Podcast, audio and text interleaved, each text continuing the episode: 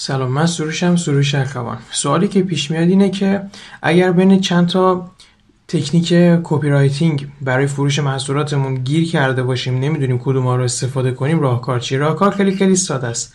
سه تا از اونایی که توی ذهنتون میاد و بنویسین روی کاغذ از اولی بدون قضاوت کردن شروع کنید اجرا کردن. چرا که بنیانگذار آدیداس هم میگه میگه بدون اینکه یک ایده ای رو تست کنید نمی‌تونید متوجه بشی که کارساز هست یا کارساز نیست.